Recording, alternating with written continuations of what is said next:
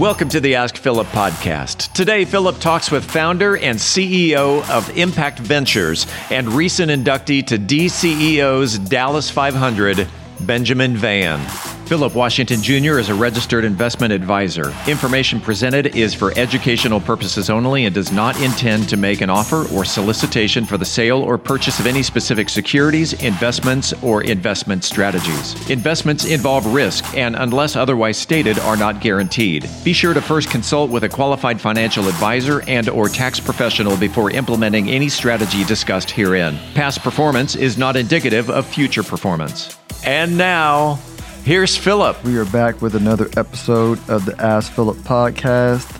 And today I have a returning guest, Benjamin Vann. And uh man, last episode we did like what, two or three years ago? Ooh. It was, it was 2018, I believe. Yeah, man, that was yeah. Long. was like it three. was a wallet. It was before the pandemic, so anything you know. hey, the pandemic. The pandemic was like uh like on Avengers. Uh, Free. What, what's what's that event? The the Infinity War when everybody disappeared. You know. it was time before like what we, we call it B B BP like before the pandemic. right, right. Anything that happened before that, I, I, I have no recollection of. But and it's glad to be. It's good to be back to join you, uh, uh, brother um, and friend, uh, and I love what you're doing, man, educating the people on on your show. So I'm glad to be back and and hopefully enlighten more people and and and share this this uh, this good knowledge. Yeah, so. y- yes, sir. And so for for, th- for those of y'all that that want the background of how he got into the business, go listen to the 2018 episode. We're gonna we're gonna get in some to, to the meat of things this time, but just let everybody know, give them background of what Impact Ventures does, so they so they know. Yeah, definitely. So Impact Ventures is a Dallas-based uh, nonprofit um, that has a mission to eliminate the social and economic barriers for women and uh, communities of color to build generational wealth through inclusive entrepreneurship and integrated capital. Um, we offer um, training programs uh, that focus on both small businesses and high growth tech enterprises. Um, we do ecosystem building through a number of summits, community engagement, um, uh, networking events, uh, et cetera, hackathons that we do during the year as well. Uh, and just recently, we've added a third leg to our arm, which I know Philip knows I've been passionate about this for, for a long time, is developing our, our investment fund, uh, which takes a very unique approach to investing. Uh, which we believe, you know, complex uh, problems such as investing in women and minorities takes complex solutions. And so we take a, be- a very uh, different approach to investing, uh, as you would think in a, in a normal kind of VC landscape or lending landscape. We kind of do it all. We're kind of the Swiss Army knife. So excited to dive into some of that stuff. Um, we've we've supported over 64 founders uh, just through our, our flagship program so far. They've gone on to raise about 1.5 million um, uh, in collective dollars and counting. They've created about 49 jobs in the local ecosystem. Um, and through the pandemic, we've actually had the opportunity to expand our, our footprint nationally. Um, so we, we support um, uh, companies across the US um, that are in certain high target markets that we see are traditionally left out um, by venture capital. Um, and uh, we're just looking to continue to grow and build on that impact and, and see how we can get more dollars out uh, back into the community.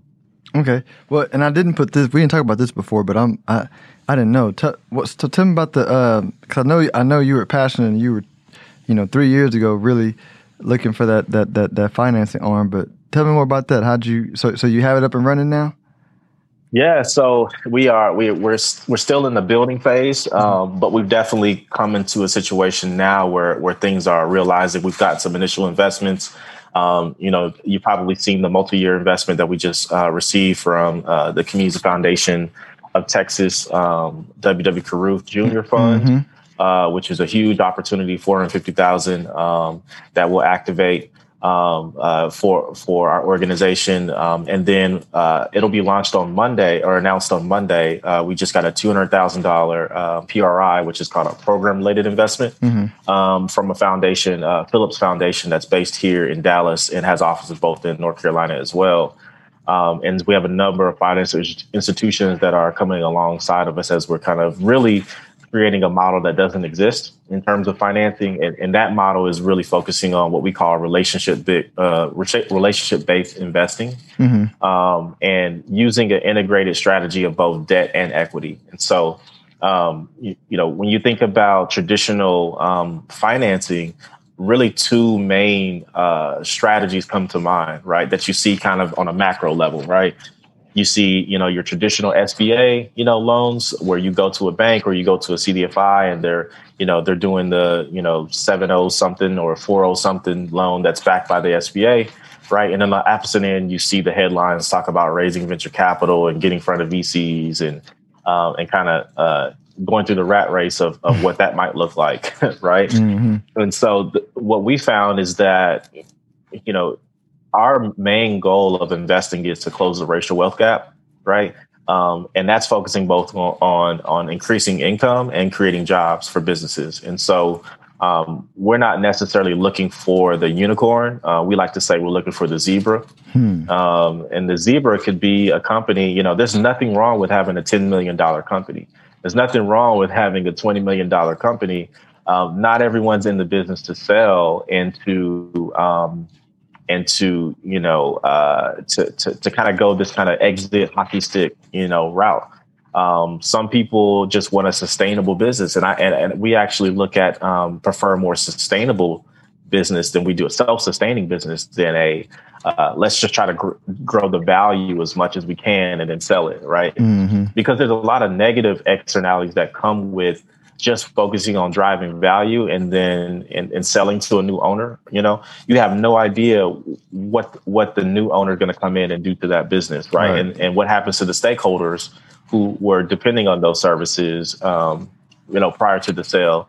And so it's not that we're against those those traditional but we believe that to really address this racial wealth divide we have to develop new tools use new strategies and new systems to build and create wealth organically and in a way that's not extractive um, to communities of color. Um, because as we know, um, capitalism, you know, and racism and slavery are are synonymous, hmm. right? Hmm. In this country, everything we see, everything that we do was built on uh, the backs of Black people um, that were stolen from, you know, from stolen land.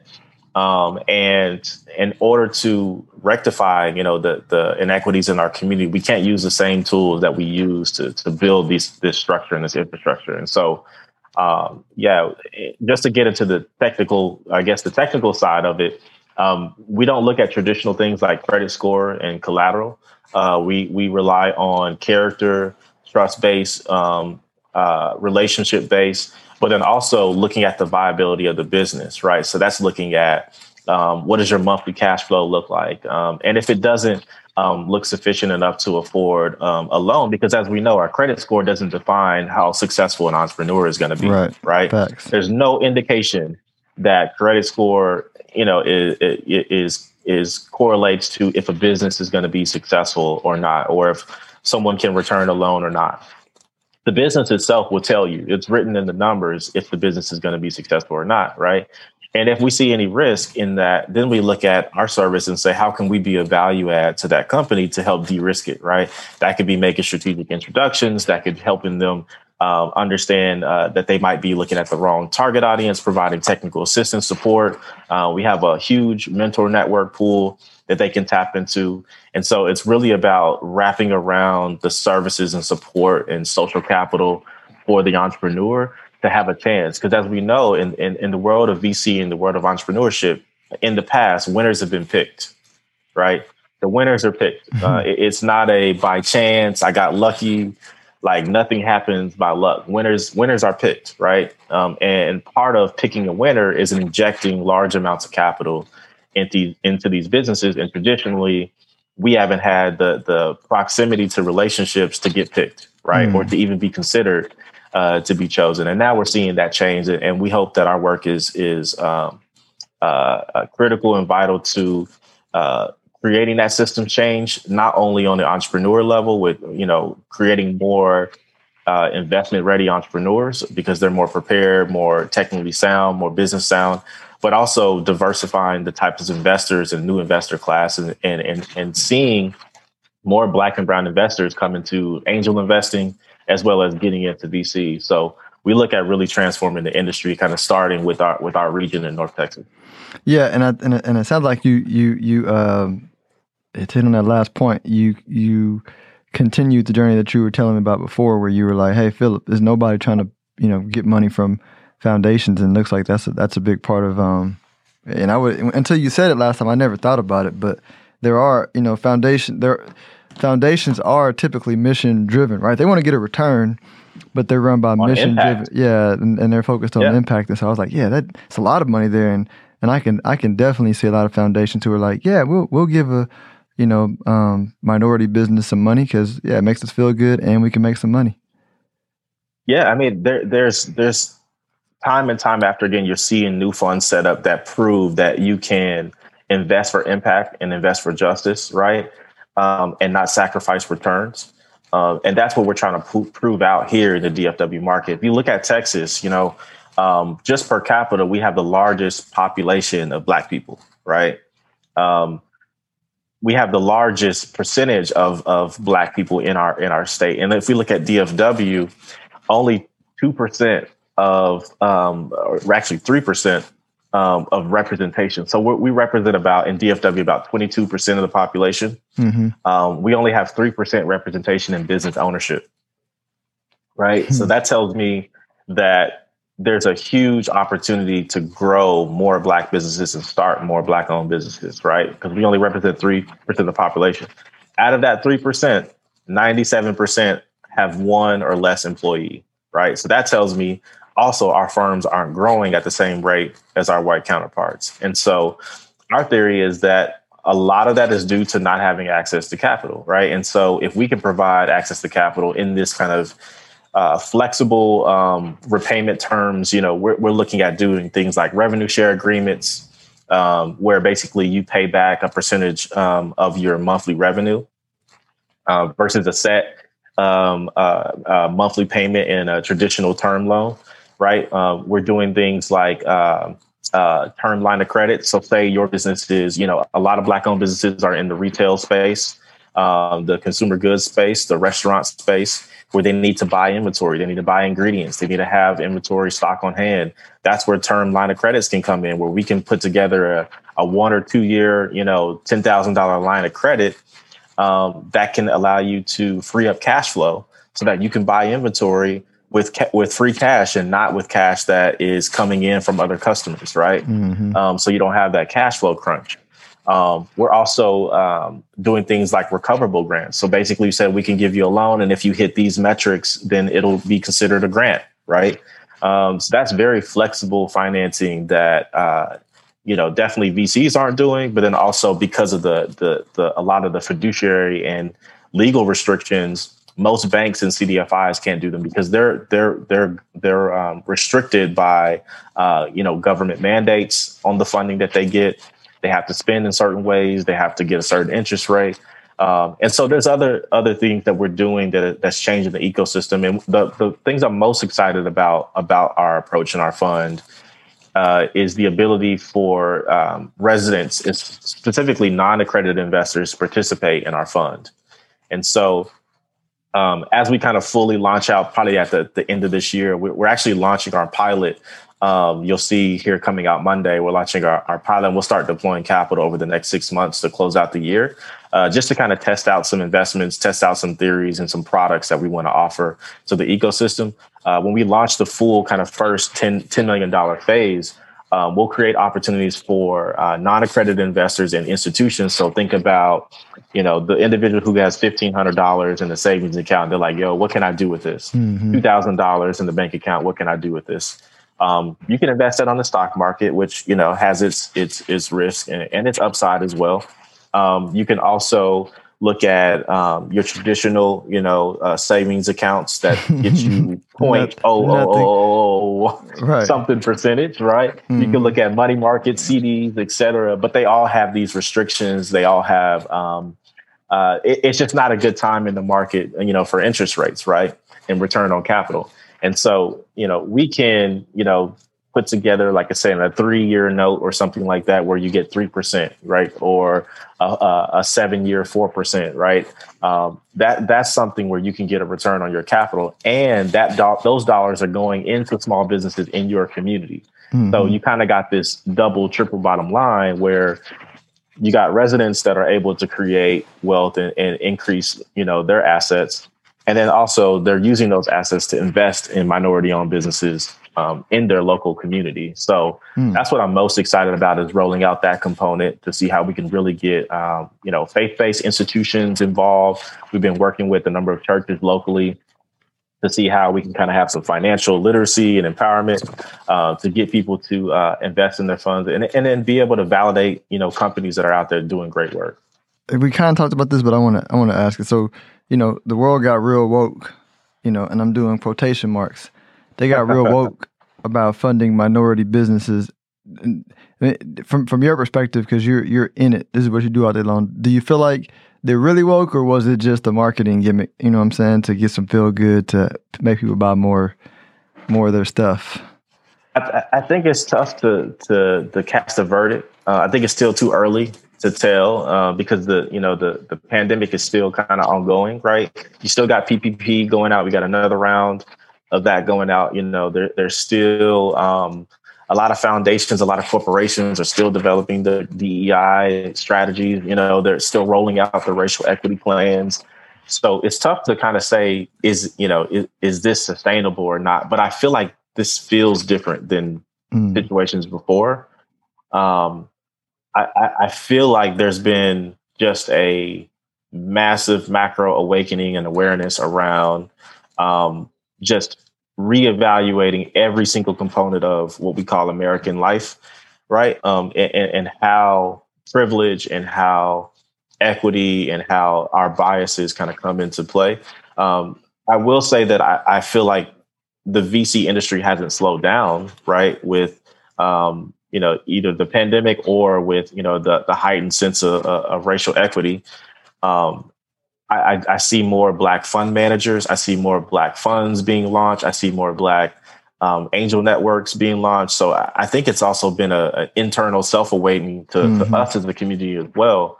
Uh, and I think that's sustainable, right? Yeah. That's one thing I can cast a verdict on and say I think that is a long term growth opportunity. Well, that, that and, and and that was my point because I think so. Like I've I've engaged in debates with people for like as long as I can remember. You know, like if I'm I'll talk to somebody and they'll say, they'll say, oh, that's what's wrong with the black community, blah, blah, blah, blah, blah.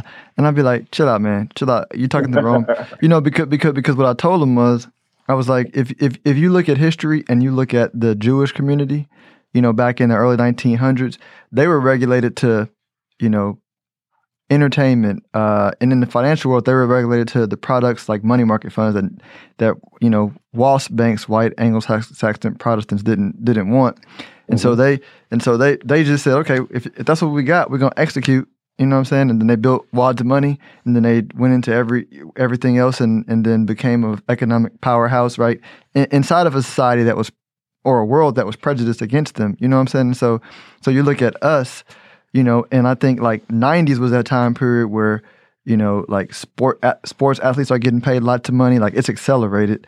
Um, right. Hip hop, oh, right? Yeah. Hip hop, hip hop is official. Hip hop is rock and roll, right? And, and, and the difference between hip hop and rock and roll was hip hop artists like the the the the goats. They were not just artists; like they were business moguls. So, like you know, n- name me any rock and roll artist who who's like uh, Jay Z, Diddy, you know what I'm saying? Chamillionaire, Slim Thug, Nas. Right? Uh, Nas, who made money. You know what I'm saying? Like they, it was a different mindset. You know what I'm saying? Like nothing against the rock and roll folks, but I'm just saying. Uh, uh, Beyonce, who says, "Hey, you want to give me a shoe deal, but you don't got black executives in here," like out of here. Like I'm going to I'm going to Adidas. You know what I mean? And so and right. so so we have like like this is the beginning of like the wealth that we're building. And like you said, I'm like mm-hmm. I'm like I think I personally think part of the change was they realized, man, like these black funds, if you trace them all, they're they're from these people who made money in hip hop and sports from our community, and the people who mm-hmm. want to do business with them, right? Because they're like they're like legit, like not just black moguls, like they're legit moguls and we want to do business with them. And so so we have to give money because like Beyonce ain't gonna let us in a room. You know what I'm saying? If we don't have enough black people on the team, right? And so I feel like I feel like it's it's less out of the goodness of their heart and more out of like you just can't ignore us anymore. Yeah. No, I, I think every uh, you know every culture has I think that turning point, and I think our generation is definitely that one that you know the the we're we're now becoming sec- second and third generation college grads, right? Mm-hmm. Um, you know, and, and and that matters because education is paramount to all of this, right? Education creates exposure. You know, that's where the the vehicle for opportunities, you know, come to play.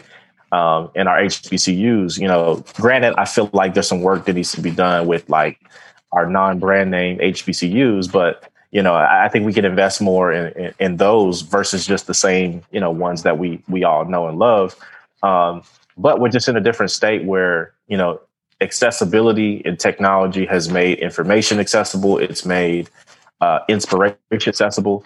That's a huge thing that we don't we, we we don't talk about in terms of how to quantify. The fact that I can go on YouTube and watch a clip about Jay Z talk about business. Like inspiration is now accessible in a time where um, we didn't have a, a, black doctor that lived in the neighborhood or you know or, or a, a black vc I, I, talk all the time. I, I was speaking to um, some college students about um, just my you know uh, rough experience you know kind of going through college and, and getting to where i am you know uh, went to a, a, small division two school played football had a scholarship you know my uh, my uncle and my grandfather passed away my sophomore year and I had dropped out of school because I wanted to be closer to home because I felt like, you know, if I was closer to my family, I could control, you know, what happens. And, and you believe that, but it, you really can't control that. Mm-hmm. And in that time, um, you know, I, I, ended up, you know, playing football uh, at the other university back in my hometown. Uh, and I remember, I remember the head coach calling me into the office, and, and he, uh, he uh, they offered me a scholarship and and they wanted me to be the starter and and I turned it down. I said no. I went back to my original university, walked on, literally like took full time hours in the summer, full time hours in, in the spring, and was was ineligible by I think three credits, but mm-hmm. ended up earning my scholarship back. Ended up starting that next year, my mm-hmm. junior in my my last two years um, at the school, but in that time, I had never met a breathing VC in my life. I, I had never met an, an, an, RIA. I never met, you know, like a black VC or black investor, or, you know, I never met them in, in person. But I read about this guy named Reginald F. Lewis, right? Mm-hmm. Um, I actually, so my senior year when I when I was I, I, was done with football, but I still had one year left. Who, who was who was a newt, by the way, for all you alphas listening and, and Qs listening? Definitely. Oh yeah. Oh yeah.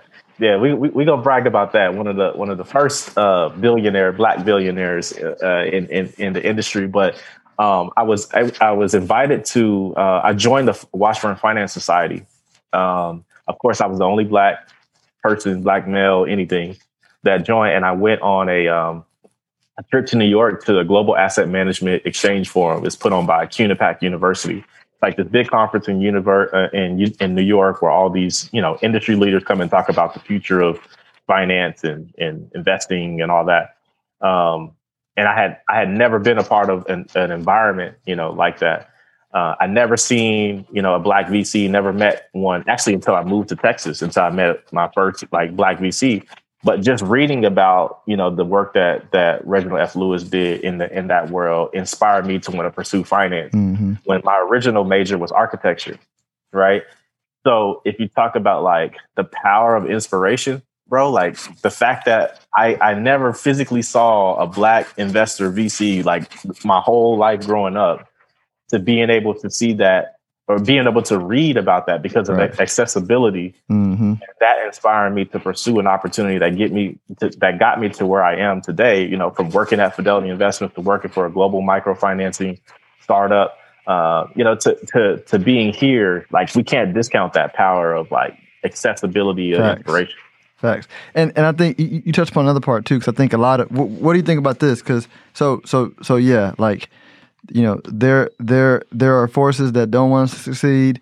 There are forces that only want to succeed because it's in their financial best interest. But i think the majority of people have always been like relatively like good people whether they're like liberal conservative like whatever you know because eh, like even with my business man i, I, I know i got some clients who are like staunch trump supporters. You know what i'm saying? They love trump. You know i think he was a racist but they don't they're not racist and and they don't see that because they don't they don't know what dog whistles are. So how, that, that's know, a classism issue. That that's yeah. that's where economics come into play, where where people feel like, well, if you can make me, if Trump lost the money, then I think their their their tone would be a little different, right? so it's like as long well, as and, and, you know, and, then and, then and they don't have to worry about race because if, if you take race out, right? Trump really wasn't that. I mean, he was a dick, but I mean, so was Biden.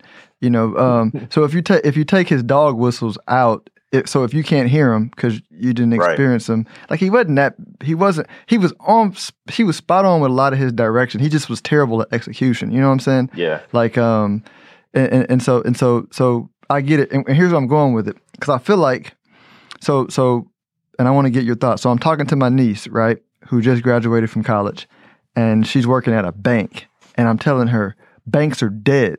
Like, you know, because, you know, she's talking about politics and how it is. And I say, listen, when you're at an organization that provides no value to society, like, I hate my bank. You know what I'm saying? I hate it. I hate it. I hate it. There's no bank that I like. You know what I'm saying? So I said, and nobody likes banks. And so if you're at an organization that is uh, what I call rent seeking, right? It's only in existence because they got government power, right? And all these mm-hmm. regulations, and they provide no value then you're going to be somewhere where it's political, right? So if you want to move up, merit doesn't matter. It's about who you know. And I said, oh, I said, I said, you're a go getter, so you need to put the supply and demand on your side. Meaning, like, get out of this, get out of this environment where merit doesn't matter, and go to like, go to the wild wild west where there's like, and I was telling her, you'd like finance, go to cryptocurrency companies, Coinbase, like Gemini because they're growing so fast because they're providing so much value that they'll hire anybody. Like, can you breathe? You know what I'm saying? Like, oh, oh, you're interested in this industry? Like, we'll put you on and try. You know what I'm saying? And so, and so, I, I, I feel like if you, I feel like if she went, they're not going to discriminate against her because she's a black female. First of all, because because once you're part of the tribe, they don't give a shit about how you look. You're part of the tribe. You know what I'm saying? I, yeah. I use the example of if, if if me and you know a, a, a, Trump supporting guy with the Trump flag were in China and I had a Texas shirt on and he had a Texas shirt on, like we homies. You know what I'm saying? Because we're like we're in China, like we're part of the same tribe. We're Texans. You know what right. I'm saying? And so and so I, I said you do that, and then ten years out, the industry you grow with the industry, but you're you're an expert and you're good and you're a black woman. Psh, yeah, sky's the limit. Like space. sky is the limit. And but I feel like a lot of us, you know and you might have this better, but I, but I feel like part of how we can um, grow more, like the ones that aren't getting access to the money, is we go to the scary places, right? Instead of instead of the tried, you know, tried and true, tested places. Like nothing wrong with restaurants and all that kind of stuff, but I'm that's like, what I did. Yeah, it's, it's, essentially, I remember sitting in my car when I got so I got laid off in 2016, March 2016, um, and I said, okay, I could either go back to the corporate world, right? Go back to the rat race. Um, I said, or I could do something that no one is doing right now, like at, scale in this. I looked at this region and then I looked at Texas and said, okay, how do I remain? How do I keep myself valuable as a black man in this space, right? And all things on, on my end, just given my background and experiences and and and the the vantage point in which I was looking at the world, that was through investments, finance, this kind of uh, uh, impact investing, um, uh, philanthropy space. Like, there's not that many black men in philanthropy. Right. There's not that many black men that lead foundations. Uh, only two percent of foundation capital goes to like black executive directors. I can count on my hand how many black executive directors that have a budget over a hundred thousand in the North Texas region. I know all of them. Like all of them are are, mm-hmm. are close friends. You know what I mean? So I, I I went into the I guess you would say into the darkness, right? I stepped into the dark. I went towards the darkness instead of towards the light. Yeah. Uh, to say, you know, how can I figure this thing out, and how can I add value in a space where I know the the the impact of of what I'm doing at it at its full potential.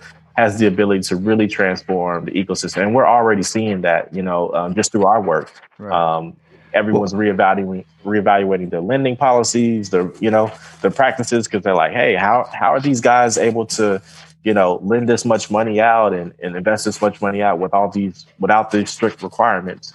So right. well, and, and and I think that's that's how we connect it because like there's two black investment advisors who own their own RIA fully like in DFW, and I and it's me and the guy who I used to, you know, what I'm saying. So so so I but I'm, but I'm talking specifically like to the minorities you mentor. So when they come to you and say, I want to start a restaurant. Like, do you say, like, do y'all have those conversations about? We do. But man, this is where we the do. world's going. You know, so this is this is this is what I tell them actually. Um, and and there's a few companies you'll see in this next cohort that I'm really excited about um, that I, I tell them, I challenge them to say, think about what you're doing as a, as a restaurateur or, or in the food business and how can you package your goods to be um, on a shelf? You know how do you get your whatever you're doing if it's spices you know if you cook fish and you use certain spices how do you package those spices and get those spices in whole foods? That's where the wealth starts to create. That's where uh, when you start to productize right think about every industrial re- uh, revolution that this country has had from um, you know from from agriculture to to steel um, to to now technology to to the internet of things that we're in now. All of those have barriers to entry right? If you get in agriculture if you didn't own you know slaves you couldn't get in that business right? Right. If you didn't as we started to get into the industrialization, if you didn't own heavy machinery, heavy equipment, and and steel, and have access to to coal, and you couldn't get in that industry, right? Um, now, if you have a uh, cell phone and, and, a laptop, right, uh, and Wi-Fi, that that's literally the barrier. Facts. That's literally the barrier right there, right? So think about the barrier to entry now that we're where we're in to where I I now everything is is DIY. I can make my my my spices from home. I can you know I can rent out a storage unit and that's my warehouse and I and I store all my stuff there. You know, like there's there's so many creative ways that I think we can still do food, but just add innovation to it. And innovation is not always technology. Right. You know, innovation is just a new way of doing things. How do I productize my spices? How do I and and and getting to that point where we're making money while we sleep, that's building the business, not trading time for dollars. Right, man. You know, it just came in my head. This, this that whole mastermind concept. Uh, as we, as we were riffing on it, I was like, you know, it'll be dope. Like, imagine, imagine five people who want to own a restaurant, black restaurants. They go in together buy some property, share the kitchen, and have and have a delivery. So so they got their own sites. You know what I'm saying for delivery Bruh. that they can distinct. And but but they own the property and they share the kitchen. What? Sweet Jesus, that would be so dope. You just you just cut your expenses in in in in, in four parts. Now that you now you only have a fourth of your expenses that you had normally, uh-huh. 100 percent, right? Man, that that's would... higher margins. That's like yeah. That's the way i want i want people to think. And that, and those are the conversations i have with with my food businesses. Um, and then my service businesses think about okay all of this you know stems from slavery right? You know we were always you know the handmaidens the you know we did everything service oriented the cleaners. So it's naturally only makes sense that you know post slavery the businesses that we started were barbershops mm-hmm. were janitorial services shoe shining companies because that's what we did, mm-hmm. you know, during slavery, right? Yep. And so I challenge a lot of my service base where you provide a, a, a time, you know, exchange for service. How do you productize yourself, right? And how do you build? How do you build from for growth from the foundation, right? Um, contrary to, to most opinions, there's there's a movie, there's a series called Mad Men. Mm-hmm. Have you mm-hmm. ever watched that? I've watched like season half of season one, and then it, it got Bruh. Some, somehow so, something happened where it, I was like, man, this is too much or something, and I lost interest. it was good though. It was good.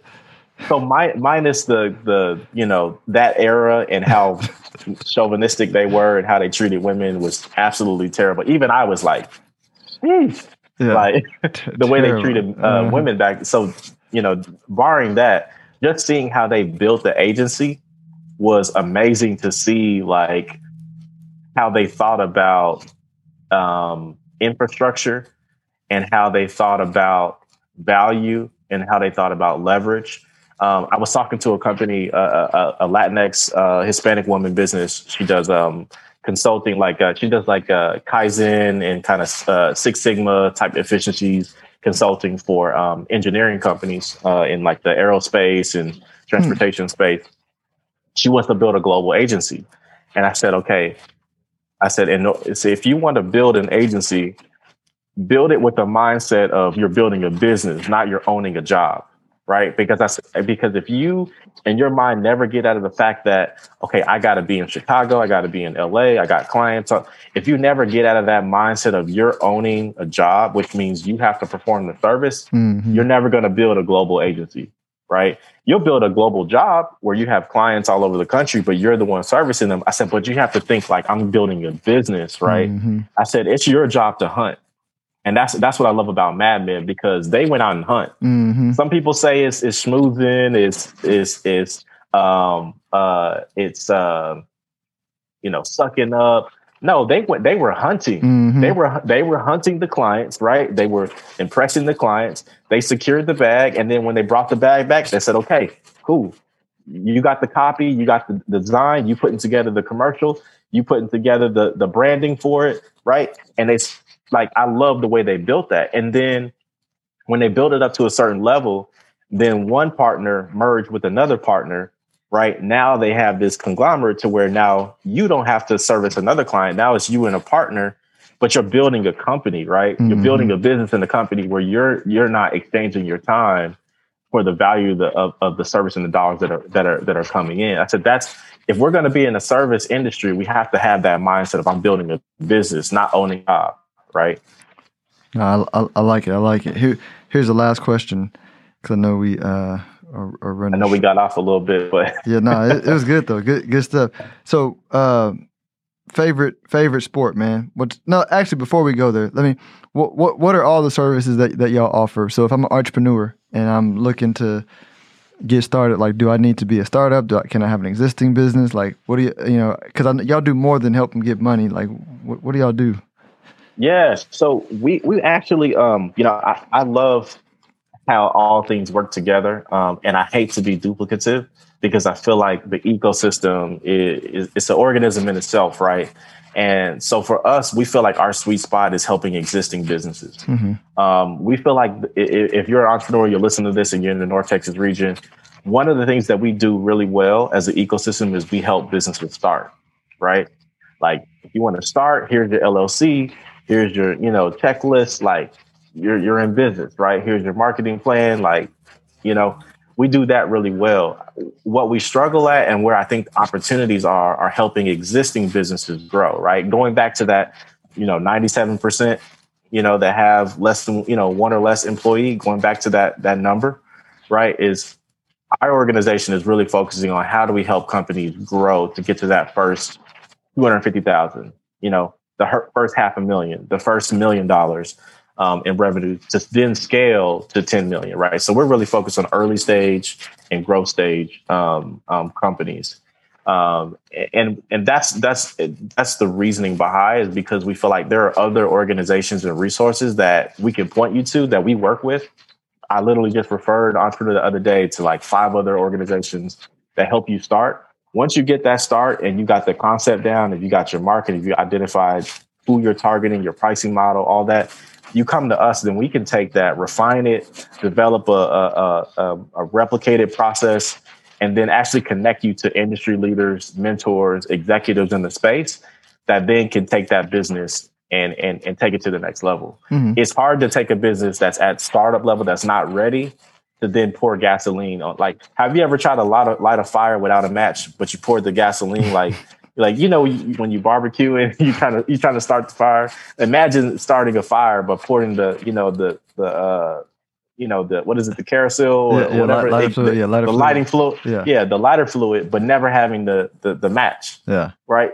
Yeah. So it, it's it's you gotta there's a process in building a business and um you know, through that we provide a uh, uh, uh, a biannual um, accelerator program, And so uh, it's a 10 to 12 week program, just depending on uh, on on the particular season. Um, this this year we're running a, a 10 week program just because of the timing that makes up. But we run it twice a year. It's a 10 week program where you get access to you know weekly sessions, lead uh, and lead advisor, uh, a bunch of subject matter expert mentors. We do diligence um, on the companies on our fund side to figure out what type of you know fund structure, uh, investment fund structure works for you. If it's an equity investment, is it a loan?